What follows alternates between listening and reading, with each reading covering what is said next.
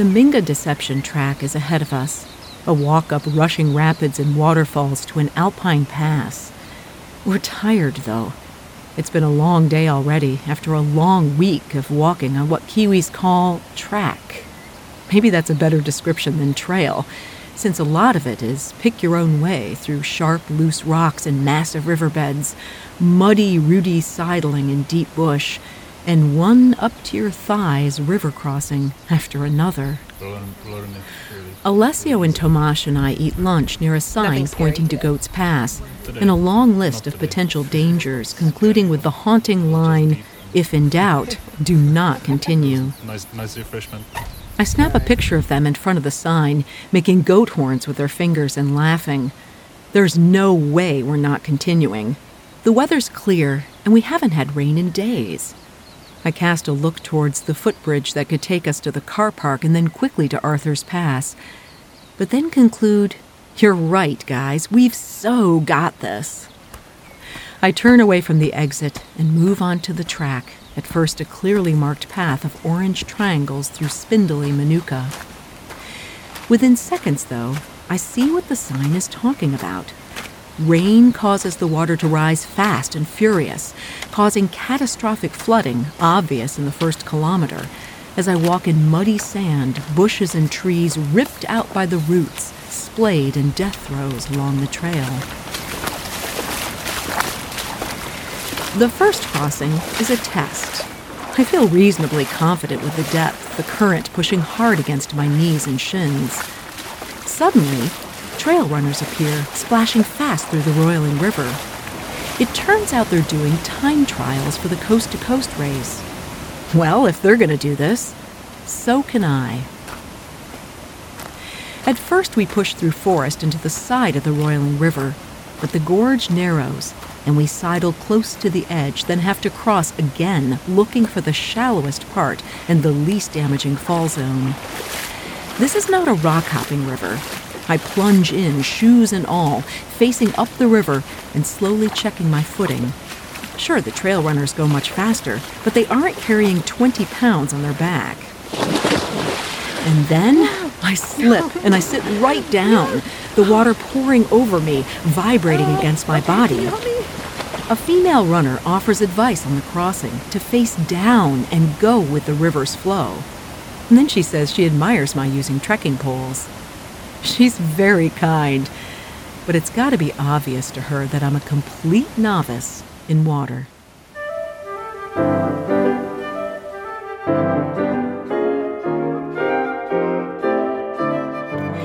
You're listening to The P-Rag, Unfiltered Adventures of the Blissful Hiker. I'm Alison Young, the Blissful Hiker, sometime professional flutist, sometime voice artist, and full-time pedestrian. Like the small backpacking essential of the same name, the P Rag shares the unglamorous but vital truth about empowerment as badass people who really don't need permission to blaze our own trails in this journey we call life. Thanks so much to Leki Trekking Poles for supporting the P Rag podcast. If you want to be a blissful hiker, Leki should be in your hands. Also, Balega, makers of the best blister resist, non slouching foot massaging socks for the long haul. The moonlight fills the tiny windows of the hut as I sleep. The first morning, I'm not flying out of bed. We have a shorter but harder day ahead. And I say we because I'm walking now with Alessio and Tomaš, two single hikers much younger than me but for some reason willing to stay close in this land of fast moving rivers that all have to be crossed multiple times. I'm told by a Kiwi that people die on these rivers, making poor calculations on their depth and strength, not studying the fall line, and entering after a storm when the water can rise a meter in just 30 minutes and can trap a tramper for days. I'm on day 89 of a through hike of New Zealand, the Te Araroa, or Long Pathway. I entered Canterbury only a few days ago, and I know my feet will never get fully dry on this section. Two Austrians leave before me, and the Czech woman Janetta marches on with Sergio. Tom and Alex linger over their breakfast, and I'm all on my own, feeling fearful of what's ahead and if I have what it takes to make it. Am I just a joke trying to do this thing? It just feels too hard, too big. The sun begins to lighten the forest, one of the richest in ecological diversity in Canterbury, of silver, red, and mountain beech, plus all kinds of birds, like the yellowhead, and one that I sing with now, the cuckoo. I feel the forest embracing me, even as I waddle over roots and mud and more mud, up and down, sometimes on really steep washed out sections. It's a workout, and my eyes are nearly always on my feet. And the bush, my beautiful, beloved New Zealand bush that has entered my soul, it just goes on and on. The sound of rushing water is constant from the Hurunui River next to me, but also from the countless streams feeding it. As the trail veers down for me to cross and I hear it crash loudly before I see it, I wonder if this one ahead will be the one that stops me in my tracks. But it turns out to be bark is worse than its bite, and I'm able to cross each one, dozens and dozens of them. At Cameron Stream, a Chokwa rush of grayish blue, I see a bridge made up of just three wires one for walking and two for the hands. Okay, this middle aged hiker may feel scared this morning, but she isn't afraid of a challenge. I step up to test it. Whoa, doggy! This is slippery, and it's bouncy. I absolutely cannot make one misstep, or I'm down in those rapids. I fold up my sticks and put them in my pack so both hands are free, and then test my balance a second time. Yes, I can do this. My feet are splayed in second position as I inch forward, foot, hand, foot, hand. The key is to focus on the moves and not the consequences of the fall. I control my breathing, and I channel hot yoga and all those balance poses I learned to hold in intense heat. And soon, I'm across, just as Alex and Tom catch me up. They pass by saying it was easy and ask, Are you okay? Yes, I'm fine. The trail continues on, following the river up and up to Harper's Pass. It's messy and sloppy, with more mud, roots, and windfall as it wends its way up and down ravines of rocky streams. Near the pass is a bright orange bivvy with one window and one door marked Fire Exit. How helpful. The boys wait for me here to cross the headwaters. This is no Lake Itasca the beginning of the Mississippi River. This one is shallow and Russian. I'm really touched that they're here helping me locate the best spot to cross. I balance on rocks with water pouring over them, but it's easy and I'm across. Alex says on the North Island you get dirty, and on the South you wash. Ain't that the truth, as we are directed just a few meters ahead to cross right back over the river and then cross a third time? Was that really necessary? No one knows for sure on the Te Araroa. I can see the pass from here, but it's bush bashing all the way on wet trail, finally opening to a reasonably nice view of the southern Alps, the tops hidden in mist. It's all down from here, guys. Well, in a fashion. After maybe a football field of easy walking, the trail becomes a steep downhill nightmare of landslips flash flood tailings, erosion, and rockfall. In fact, the trail is a riverbed and might be the most dangerous hiking yet. I cross a rushing stream with trees stripped of their bark in its path, large boulders resting in high limbs. The trail disappears except for a loose edge of small stones, and below, about 10 feet, are the Austrians, one bandaging the other after she wiped out here. Wow, that's going to make me walk very carefully, thinking it's not just me struggling on this terrible path. In a moment, I pass Janetta, and it changes my perspective. And it's not just me going slowly either. I feel a bit more confident as I eventually reach Locke Stream Hut and have lunch with the guys. The Austrian gal didn't hurt herself too much, it's just an abrasion, but we all agree that the trail is hard for such little reward. Is it a proper trail if built on a spillway? There's nothing in place to keep it from washing away, and there are no zigzags. It's dangerous, although once it's behind me, I have to say, I feel stoked that I completed it. Sergio only stays for a moment before leaving, not waiting for Ginetta, perhaps assuming she'll make the next big crossing with us. Things are not always what they seem, I realize. She just takes it in stride, and I'm impressed. But also chastened that my assumptions that everyone is taken care of but me is not entirely factual.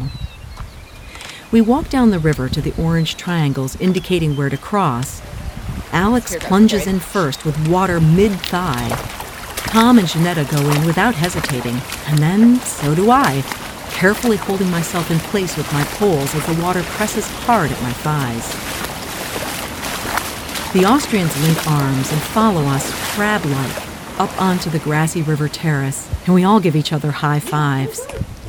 And then we head down, sometimes on hard to walk, dry, rocky riverbed, sometimes back in the forest, sometimes skirting washouts where I roll a boulder painfully onto my shin, and then finally crossing side channels of the Taramakau hundreds of times before arriving at the tumble down Kiwi hut. I make dinner at four o'clock and cuddle in as the guys and Ginetta play a game with dice. The sun is still shining, millions of tiny beech tree leaves glowing out the window, blue mountains in the distance. We believe we have at least one more day without rain, and the difficult river ahead will be doable. Ginetta tells me that she thinks I walk really well, and I do. And I need to remember that and also trust that help is there when I need it. You're listening to The P Rag Unfiltered Adventures of the Blissful Hiker. Through sharing my stories of walking long distance trails as a solo middle aged female hiker, I hope I can empower you to learn to hike your own hike too. You can subscribe to the P Rag wherever you get your podcasts. And if you listen on Apple, please leave a rating and a review. That helps the show get discovered. You can also contact me anytime at theprag.com.